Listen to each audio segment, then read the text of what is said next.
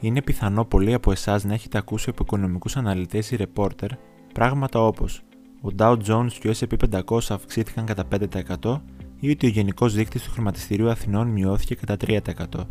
Τι σημαίνουν όμως όλα αυτά; Ο Dow Jones, ο SP 500 και ο γενικός δείκτης είναι παραδείγματα χρηματιστηριακών δικτών. Όταν κάποιος λέει πως το χρηματιστήριο είχε άνοδο 10%, αναφέρεται σε ένα συγκεκριμένο δείκτη και όχι στο σύνολο του χρηματιστηρίου. Φανταστείτε ένα χρηματιστηριακό δείκτη σαν ένα καλάθι με κάποιες μετοχές. Αυτές έχουν επιλεχθεί από το σύνολο των μετοχών που υπάρχουν σε ένα χρηματιστήριο. Υπολογίζοντας την επίδοση αυτού του καλαθιού, έχουμε μία εικόνα για την πορεία όλου του χρηματιστηρίου ή ενός κλάδου του. Οι δείκτες διαλέγουν ένα δείγμα από τις μετοχές προκειμένου να μπορέσουμε εμείς να καταλήξουμε πιο εύκολα σε συμπεράσματα για ολόκληρη την αγορά. Αν δεν υπήρχαν οι δείκτες, θα έπρεπε να αναλύσουμε την κάθε μετοχή ξεχωριστά ή απλά να διαλέξουμε εμείς οι ίδιοι κάποιες συγκεκριμένες. Εύκολα όμως θα μπορούσαμε να οδηγηθούμε σε λάθος υποθέσεις. Οι δείκτες του χρηματιστηρίου έχουν δημιουργηθεί με τέτοιο τρόπο έτσι ώστε να περιέχουν ένα δείγμα μετοχών που είναι πολύ αντιπροσωπευτικό προς το συνολικό αριθμό μετοχών.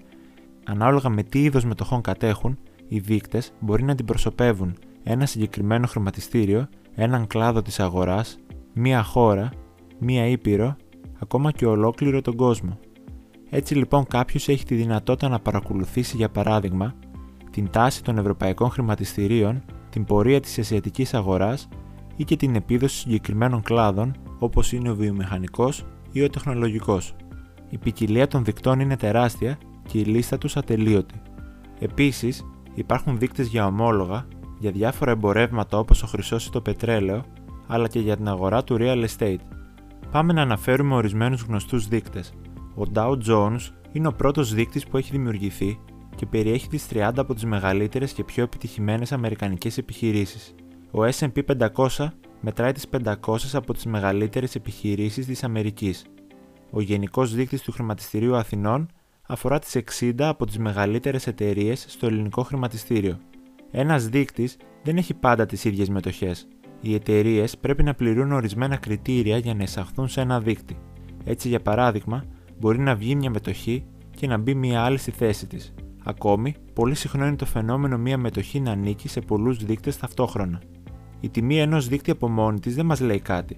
Η αυξομοίωσή της ανά τον καιρό είναι που είναι χρήσιμη για κάθε επενδυτή. Οι δείκτες ουσιαστικά είναι μέση όρη και γι' αυτό δείχνουν τη μέση τάση της αγοράς. Οι χρηματιστηριακοί δείκτες συνήθως είναι σταθμισμένοι, δηλαδή δεν έχουν όλες οι μετοχές την ίδια βαρύτητα στη διαμόρφωση της τιμής του δείκτη. Υπάρχουν μετοχές που έχουν μεγαλύτερη επίδραση και μετοχές με μικρότερη. Στον Dow Jones η κατανομή αυτής της επιρροής είναι ανάλογα με την τιμή. Για παράδειγμα, η πιο ακριβή μετοχή θα είναι αυτή που θα επηρεάζει περισσότερο τον δείκτη. Στον SP 500, οι εταιρείες που έχουν τη μεγαλύτερη κεφαλαιοποίηση είναι αυτές που επιδρούν περισσότερο στην πορεία και στην αξία του δείκτη. Κεφαλαιοποίηση είναι η αξία μιας επιχείρησης στο χρηματιστήριο. Είναι ίση με την τιμή της μετοχής επί τον αριθμό των μετοχών μιας εταιρείας. Οι δείκτες του χρηματιστηρίου χρησιμοποιούνται ευρέως στο επενδυτικό και μη κοινό. Παρόλο που οι μετοχές που καταρτίζουν τους δείκτες είναι ένα μέρος από το συνολικό αριθμό των μετοχών, έχουν καθιερωθεί ως αξιόπιστη πληροφορία για τη γενική πορεία της αγοράς. Για παράδειγμα, το χρηματιστήριο των Ηνωμένων Πολιτειών έχει κάποιες χιλιάδες μετοχές, ενώ ο SP 500 κατέχει τις 500 από αυτές.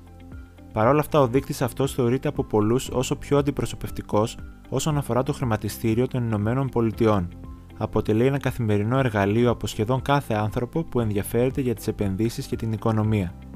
Είναι οι δείκτες του χρηματιστηρίου χρήσιμοι για το επενδυτικό κοινό; Φυσικά και είναι.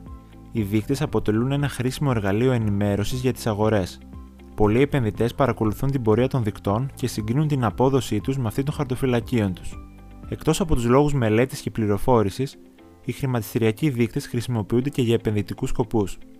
Στο επόμενο βίντεο θα δούμε ποια είναι τα χρηματοοικονομικά προϊόντα που μας δίνουν τη δυνατότητα να επενδύσουμε σε δείκτες. Αν σας άρεσε το βίντεο μην ξεχάσετε να κάνετε like και να γράψετε στα σχόλια τη γνώμη σας.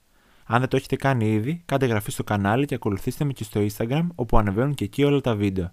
Μπορείτε να ακούτε τα επεισόδια και στο Spotify ή στο Apple Podcast. Links θα υπάρξουν στην περιγραφή.